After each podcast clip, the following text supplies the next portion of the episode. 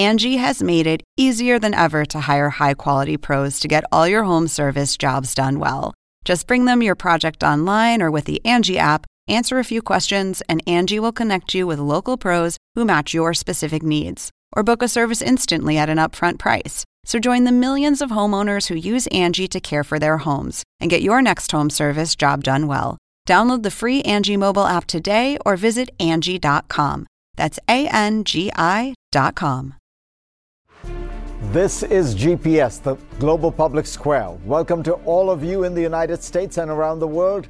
I'm Fareed Zakaria coming to you live from New York. Today on the program, those who play with fire perish by it. That was Chinese President Xi's warning this week to President Biden over Taiwan. The big question will Speaker Pelosi travel to the island after all and risk China's ire? If she does, how might China respond? I will talk to the former chairman of the Joint Chiefs of Staff, Admiral Mike Mullen, about that. And the latest efforts in Ukraine's war trying to take back territory from Russia. Also, one of the biggest business fears about a potential Chinese attack on Taiwan is what happens to TSMC. This is the most valuable company in all of Asia. It makes many of the chips in many of your high tech devices. I get a rare interview with the company's chairman and ask him about those fears. But first, here's my take. Is it possible that despite all the partisan noise and expert disbelief, Joe Biden is actually managing to do something that he promised during his campaign govern from the center. The evidence is piling up. If the compromise hammered out on Wednesday between Chuck Schumer and Joe Manchin passes, it will be the largest investment in fighting climate change made by the federal government, while also being the largest deficit reduction package in a decade. The deal comes on top of the CHIPS and Science Act, which makes massive investments in basic research and critical technologies. That followed the first bipartisan gun control legislation passed in a generation. And that was preceded by a trillion dollar infrastructure bill that had been one of Donald Trump's signature campaign promises. Governing from the center in today's world looks a lot different than it did in the past. When Congress came together in the 1980s and 90s to pass big bipartisan bills, saving Social Security, reforming taxes, helping Americans with disabilities, and reducing air pollution, the authors of the bills were often lionized in the media and even within their own parties. Today, the incentives in Congress are to never compromise. Holding out against the other party, which is regarded not as the opposition, but as the enemy, is a badge of honor. That is what allows you to fundraise from the most radical elements on your side of the spectrum. One big bipartisan effort to address immigration reform stalled in the early 2000s because it was viciously attacked by the extremes of both parties. The DREAM Act was supported by two of the most ideologically opposed senators, Ted Kennedy and Orrin Hatch, who were also good friends. They were among the oldest members of the Senate and perhaps embodied an old way of governing that was out of tune with partisan warfare. Newt Gingrich. The Gingrich Revolution of the 1990s had changed the Republican Party and soon Washington itself. Compromise was considered a sellout, even treasonous. In trying to revive that old model of governing, Biden is fighting against the tide. But surprisingly, in small but significant ways, he's winning if more bipartisan bills get passed, and if legislators don't get punished for working across party lines, even get rewarded for it, that might begin to shift some of the incentives and reduce the toxicity in Washington. For the Democrats, there is a real potential upside here. They are better positioned than Republicans to become a big tent party. As a notable Brookings study has shown, in 2020, Biden's victory came from the suburbs and those voters are presumably more moderate and centrist than, say, the Democrats' primary base. And suburban voters seem to be increasingly turned off by Republican positions on issues such as abortion and guns. In the wake of the Supreme Court's overturning of Roe v. Wade, the generic congressional ballot has moved from favoring Republicans to being essentially a tie. Being a big tent party is hard. It does mean holding coalitions together, including people with whom you profoundly disagree. But in a large, diverse country of 330 million people, it is the only way to gain working majorities. Some of the greatest democratic accomplishments have taken place in that spirit. Franklin Roosevelt deferred action on civil rights so that he could pass the New Deal. Lyndon Johnson enlisted the segregationist South to support much of his Great Society legislation. Bill Clinton had to govern mostly with the Republican controlled Congress. And when Barack Obama had congressional majorities, he chose to prioritize universal health care over many other important social issues, including gay marriage. Sometimes compromise can actually lead to better outcomes. For example, the Kennedy Hatch immigration bill was, in my view, a better plan than either party would have independently passed because both sides have legitimate concerns and valid arguments that got represented. Some of Joe Manchin's arguments in the past year have similarly been credible. He's argued against making bills look affordable by shoving in lots of programs, but then funding them only for a year in the hope that they will get extended annually. On climate, his view that we should not choke off fossil fuels before we have enough green technologies at scale to replace them might be self serving for the senator from West Virginia but it also happens to be an accurate read of where we are today. More important, please remember that Joe Manchin represents a state that Donald Trump won by about 40 points in 2020. The wonder is surely that he's willing to go as far as he has already. If Democrats can keep him with them, by definition, they are building a big tent one that could encompass a majority of Americans. Go to cnn.com slash Fareed for a link to my Washington Post column this week. And let's get started.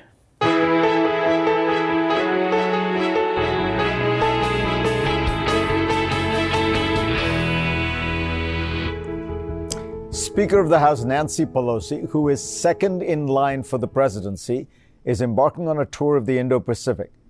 The burning question is will one of the stops be Taiwan? Her office released a statement on the trip this morning with some visits listed. Taiwan was absent, but it's not the kind of stop she would probably telegraph. China has made it abundantly clear that a visit to Taiwan would be seen as a great escalation.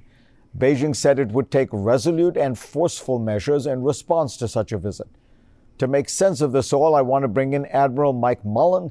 He was chairman of the Joint Chiefs of Staff between 2007 and 2011. In that role, he was the chief military advisor to Presidents George W. Bush and Barack Obama. Welcome, Mike. Let me ask you first um, isn't it likely that uh, Nancy Pelosi has decided not to go to Taiwan? In other words, when the Speaker of the House issues a, a press release where she lists the, the places she's going, uh, she did say that the trip will include those stops. Is it possible she might make a surprise visit to Taiwan even though she hasn't listed it?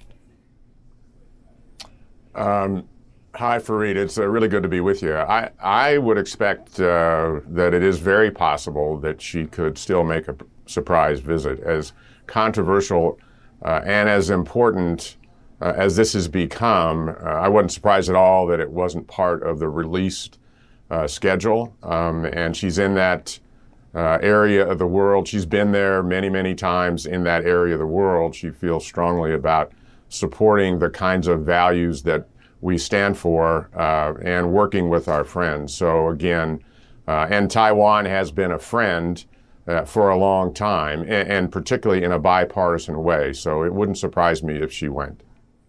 Now, she was uh, Speaker of the House for, for, part of the time you were uh, you were in in the chairman of the Joint Chiefs of Staff. She's a tough, uncompromising uh, person, wouldn't you say? Yeah, she she's a she's a very very tough woman who knows how to get things done. She cares deeply about the security uh, of our country uh, and and the world. She cares deeply about human rights. Uh, so I don't think she would uh, do anything that she hadn't really thought through. Uh, she understands the stakes. Uh, and uh, in, the end, I think while if she decides to go, there certainly is increased risk with respect to that. Uh, but I think she would do that uh, thinking through the, the possibilities and the risks very, very well.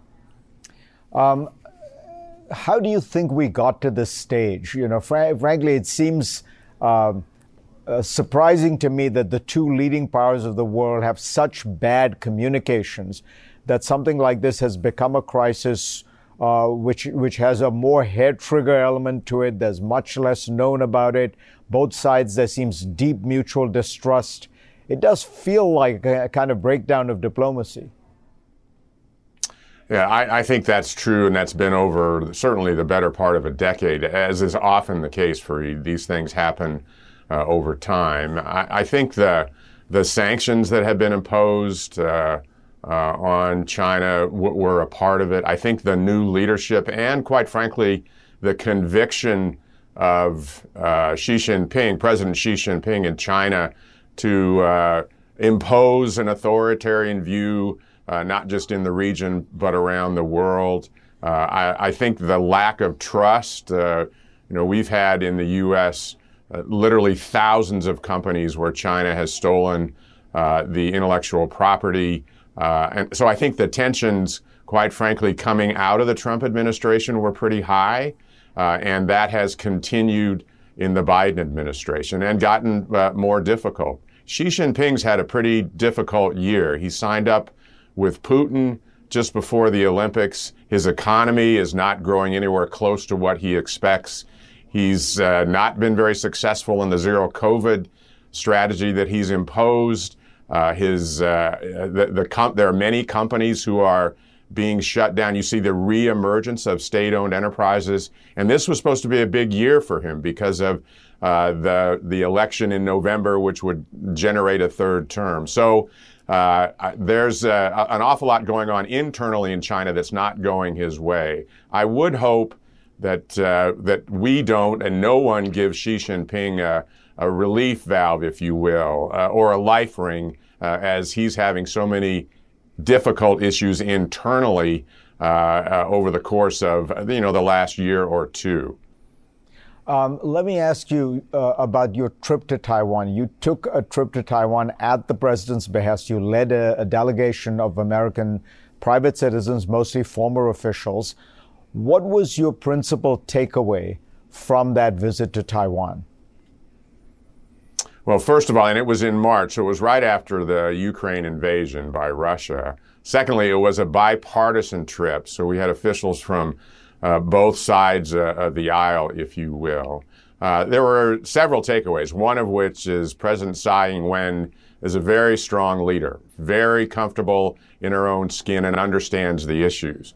Secondly, this is a thriving democracy of 24 million people with our values, uh, with a focus on uh, democracy and freedom, 75% of whom support uh, independence from China.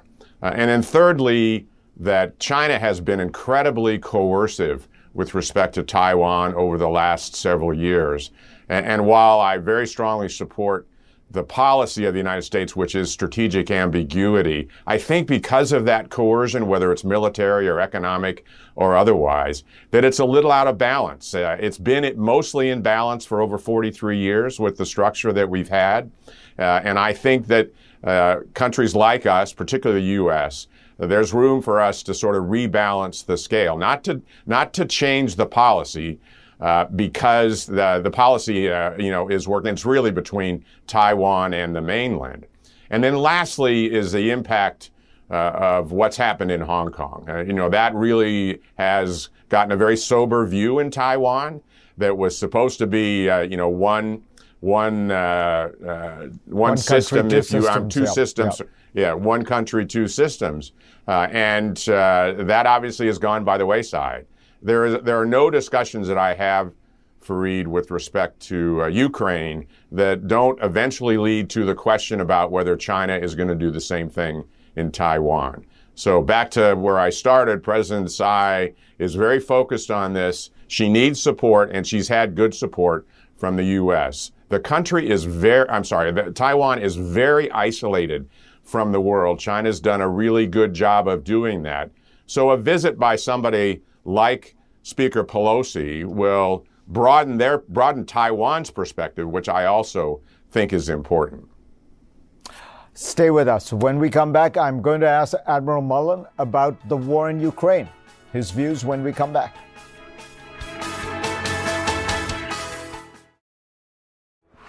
Just days after the Russian invasion began, the Ukrainian city of Kherson fell. It was the first major city to be taken by Russia. Now Ukraine is mounting a major counteroffensive to take it back. Can it work? Joining me again, Admiral Mike Mullen, the former chairman of the Joint Chiefs of Staff. Uh, Mike, so let me put it to you first. Can this counteroffensive really work? And more broadly, the Ukrainian army is still out, outnumbered 10 to 1 by the Russian army. The, the Russians have much larger defense budget. Um, can Ukraine actually win this?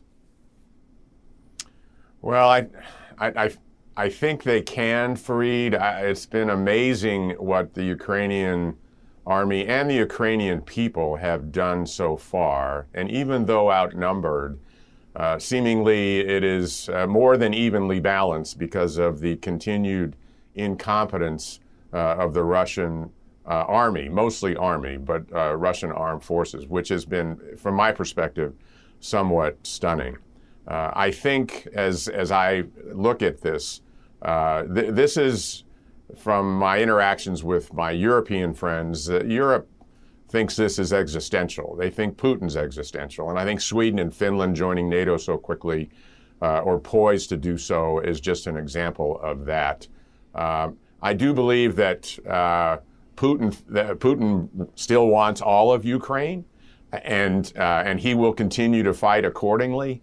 Uh, I think he's a little bit out of touch in terms of what's going on on the ground uh, and out of touch on how badly his forces uh, have performed. But they're better now than they were early, and you know, unconstrained and unopposed, he'll take uh, he'll try to take all of Ukraine. This is a long slog of a fight for Putin in particular to gain his objectives, and I think he has to be stopped. I don't think he's going to stop. I think he has to be forced to settle uh, with respect to uh, how this uh, how this comes out. And and we uh, the the uh, our allies, NATO, uh, United States in particular, have to keep providing the kind of arms we have at a rate that will allow the Ukrainians to continue to oppose and, and, and sustain the kind of counteroffensive that you're talking about. That, the spirit is there, the will to fight is there. They have to have that capability. So on balance, you know, I think the Ukrainians will succeed. I just think it's going to take a long, long time to do that. And, th- and then that gets into, uh, you know, what should the United States do? What, what does the EU do in terms of uh, willingness to suffer to make sure this never happens again? And I think that's the case. Uh, uh if you've dealt with the Baltics, Estonia, Latvia, Lithuania, they think they're next. Uh, I would agree with that if we don't stop Putin now. So we all have to kind of brace for a long one uh, and put Russia, I think, and Putin in particular, in a position to not do this again. So let me ask you about one very important piece of this in terms of putting pressure on Russia, because right now, even if Russia doesn't go any further, it has managed to strangle Ukraine economically by shutting down the yeah. port of Odessa, by shutting down all, all Ukrainian, almost all Ukrainian uh, exports by sea, which is where the bulk of them used to go all the grain, for example. Um, I, have been uh, publicizing Admiral Stavridis, the former uh, NATO commander, has been proposing that the United States and NATO effectively open up Odessa so that Ukraine can export to the world. Uh, it, there's a kind of reflagging operation we did uh, around the Persian Gulf uh, several years ago that you are well familiar with. So there's a way to do it which where it doesn't come across as an act of war uh, it's more a kind of notice to, to maritimers. Is there such a solution in your view? You're the former chairman of the Joint Chiefs, but also an admiral. Could the U.S. Navy do something to unlock Odessa? Well, I think it's a decision for President Biden. And honestly, I've been mystified that we haven't put U.S. Navy ships uh, up into the Black Sea to create the kind of corridor that you're speaking of, and that has been mentioned before by other uh, individuals who served. Uh, that it is doable. Uh, the worry that I have is the longer we delay that, the harder it's going to be. Those who operate at sea, both on the Russian and the U.S. side, uh, understand uh, that environment and contrary or different from the use of quote unquote potential use of nuclear weapons. There's nothing that's going to happen at sea that's going to turn this into uh, World War III specifically. And you now see the human carnage associated with it. And I think the U.S. and our allies, quite frankly, have to do a lot more to control the Black Sea and control that sea lane so that we can get that grain and those experts out to so many needy countries who were on the edge of food insecurity uh, when this war started and now are deeply into it, probably much more deeply than we really understand. Admiral Mullen, always a pleasure to have you on. Thank you, sir. And we will be back.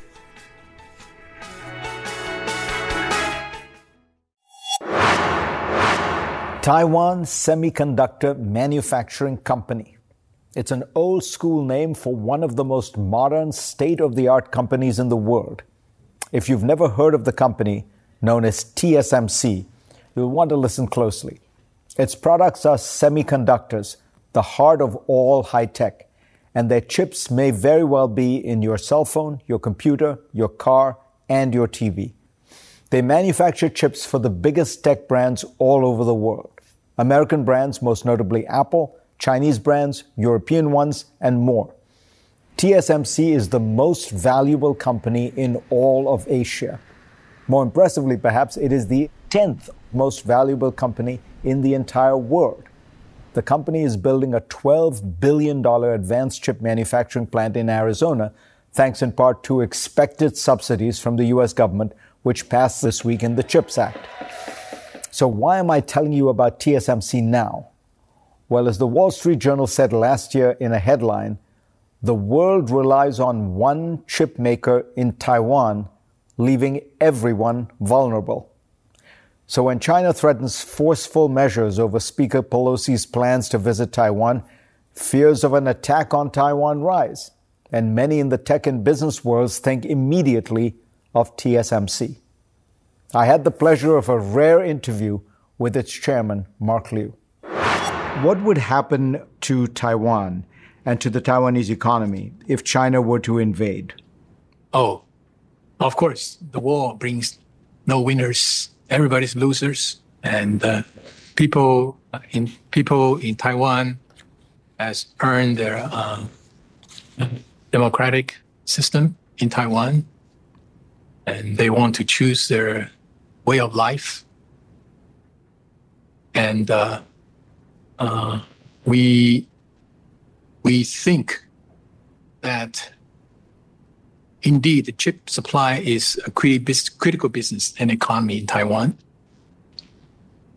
But had it, had it been a war in Taiwan, probably the chip is not the most important thing we should worry about.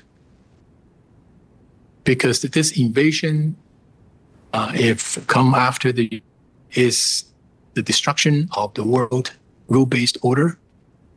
There is no the, the, the, the, geopolitical uh, landscape would totally changed. Do you worry that Taiwan is now uh, um, so integral to the Chinese supply chain at the high end that that does that create a danger for Taiwan or is it uh, a deterrent?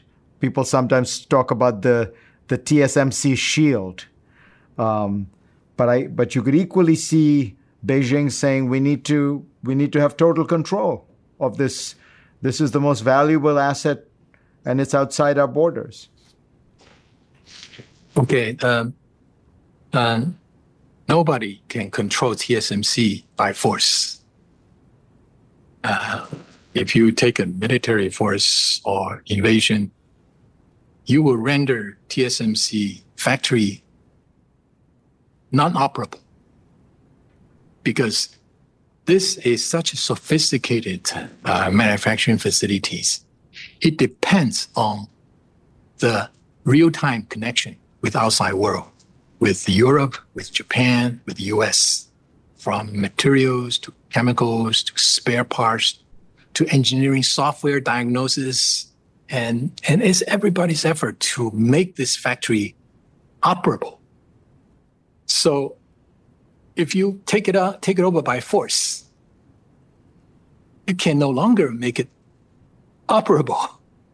In terms of the China business, is today it composed about 10% of our business. We only work with consumer. Consume, we don't work with militaries uh, entity. We only work at consumer market. We think that is a um, consumer pools is important, and it is vibrant. And uh, and and if they need us, uh, it's not a bad thing. Expand on that. Why, why is it not a bad thing? Oh, because uh, our interruption will create great economic turmoil in either side in, in, in China because they suddenly their most advanced components uh, supply disappeared. And uh, and uh, um, it's, it's, it will it, it, it, is an interruption, I, I must say. Uh, so uh, people will think twice on this. I think the Ukraine war, I think we should draw lessons from it. People think Ukraine war make, uh, connected with the uh, Taiwan Strait. They are very different. But in case you think about uh, uh, in parallel, Ukraine war is not good for any of the sides, from the Western world, from Russia, for Ukraine. It's loose, loose, loose scenarios. All three sides ought to draw lessons. I think they do.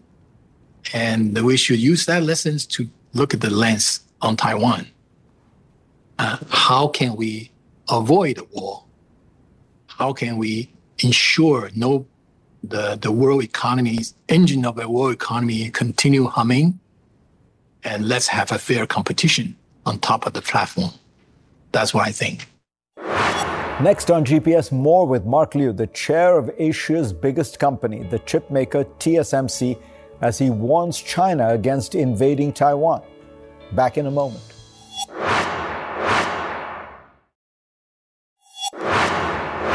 We are back here on GPS bringing you more of my interview with one of the most important people in the world you have probably never heard of. Mark Liu is the chair of the chipmaker TSMC. Time magazine said the company makes the world's tech run. And it's true. Their high quality chips are likely inside many of the high tech products you interact with every day. For instance, do you have an iPhone in your pocket, a laptop, or a desktop?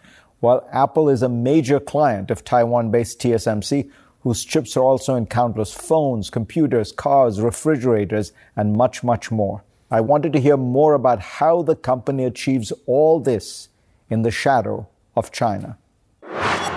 From your perspective, what explains the Taiwan miracle? This is now a place that has grown at 5% a year for five decades. There are very few places in the world that have managed that. What explains the Taiwan miracle? Um, from looking from outside, it appears to be a miracle.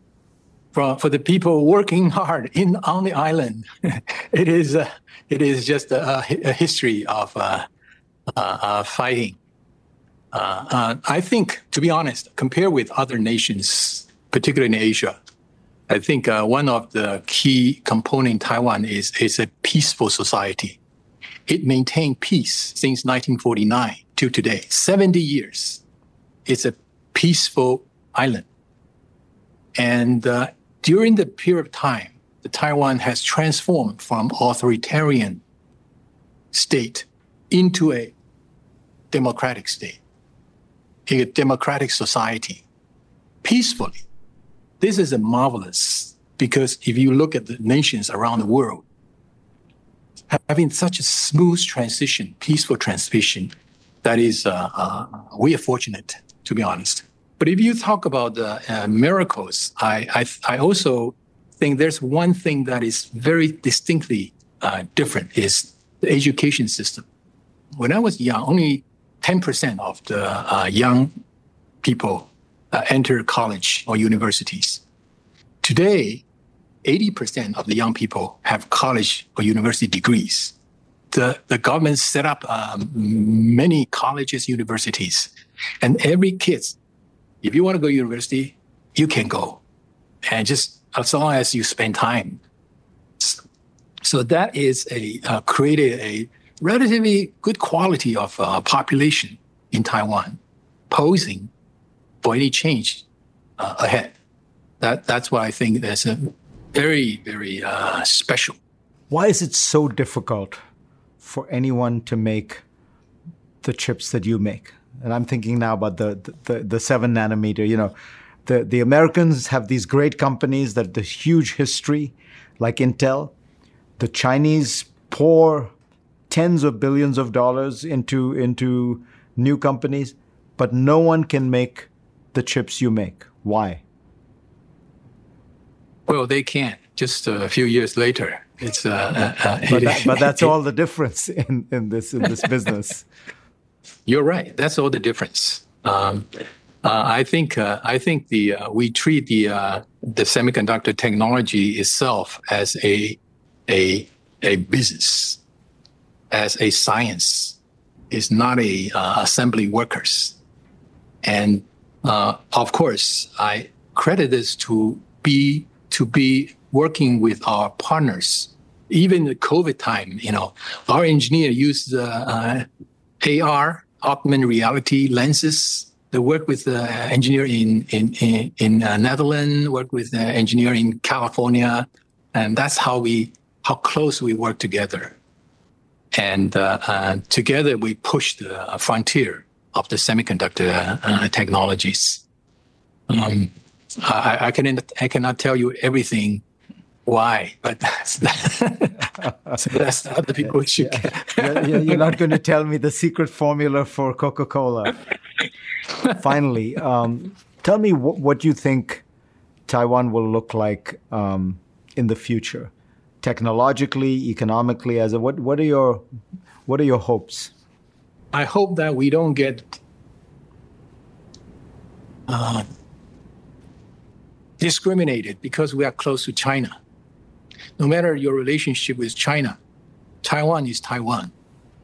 You have to look at Taiwan as a, a by itself a vibrant society. We want to unleash the innovation for the world into the future continuously and not to be scared because we have some dispute uh, with our neighbors and uh, that is uh, not worth it. But it seems to me you're saying to the world, correct me if I'm wrong, you're saying to the world, don't don't be scared by the by, by what China is saying because the Chinese will never be able to take over the Taiwanese economy. The Taiwanese economy is built on this this global collaboration, on trust, on openness, on they'll find they've taken over nothing if they if they come in. Correct. Yes, I do believe so. So well, the war can only create problem on three sides, all three sides, and uh, that is uh, uh, uh, uh, we we need to prepare the worst, but we should hope for the best. Yeah. So you said about the Ukraine war, it's lose, lose, lose. Your hope is for a win, win, win at least uh, at least uh, not lose.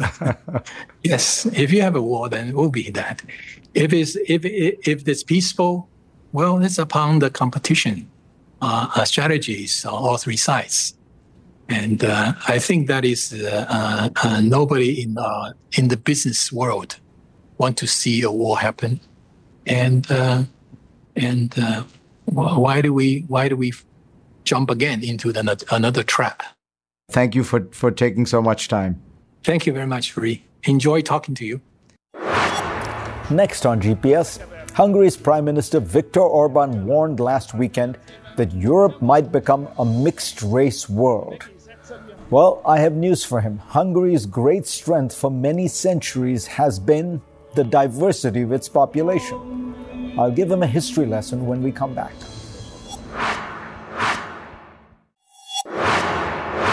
And now for the last look.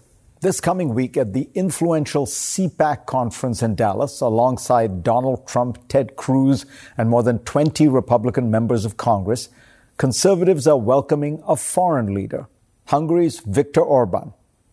I wonder if Orban will give a version of his latest major speech.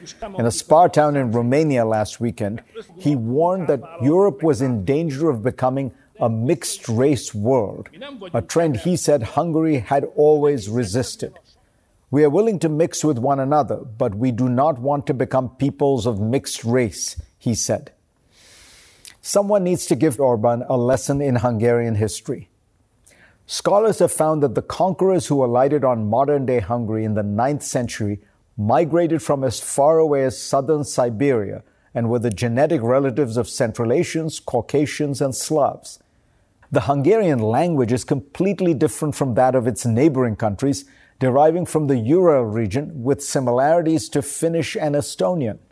And a DNA testing firm found that of nearly 5,000 Hungarians who took their tests, 7.5% had at least a quarter Ashkenazi Jewish ancestry, the highest prevalence the firm found in any country outside of Israel. So the idea of some sort of pure Hungarian race is a fantasy. Orban's comments last week don't just defy history, they fly in the face of the core feature that has historically made his own country great Remember, Hungary was an equal partner in the Austro Hungarian Empire, which was among the most diverse territories in human history. As the scholars Paul Miller Melamed and Claire Morelon wrote in the New York Times, it had at least 11 officially recognized languages and a multiplicity of religions, including Catholicism, Judaism, Islam, and various forms of Orthodox Christianity. Its bureaucracy, its army, and its schools were all multilingual. When the mobilization orders were given to the army to attack Serbia in 1914, they were given in about a dozen different languages. The empire's two seats of government, Vienna and Budapest, were two of the greatest economic and cultural capitals of the world, magnets for minorities who flourished in them. But Orban seems to have a very specific focus for his current ire. His speech last weekend singled out a very specific group Muslims. He said menacingly, Islamic civilization is constantly moving towards Europe.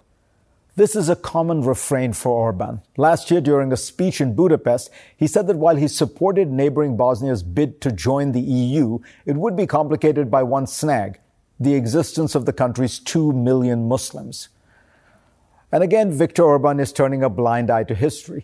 Muslims have been present in Europe since the 8th century, when the Umayyad dynasty conquered much of the Iberian Peninsula, which they called Al Andalus. The Ottomans expanded to southeast and central Europe at the height of their power and attempted but failed to capture Vienna twice. Islam has been in Hungary for about a millennium and actually ruled parts of the country in the 16th century. Today, however, Muslims make up 0.4% of the population of Hungary. That is some threat. There is a gruesome history surrounding rhetoric like Orban's in his own country. It is what led in the 1930s to the passage of some of the harshest laws against Jews, the reviled minority at the time, mostly copied from the Nuremberg laws in Germany. Hungary had a Jewish population of over 800,000 in that period. Today, there are just about 100,000 Jews in Hungary. One of Orban's own aides resigned in disgust at his latest effort at race baiting, describing the speech as a Nazi text worthy of Joseph Goebbels. If there still are honorable conservatives left at CPAC, they should disinvite Viktor Orban and distance themselves from his poisonous message. Thanks to all of you for being part of my program this week. I will see you next week. I'm Dr. Sanjay Gupta, host of the Chasing Life podcast.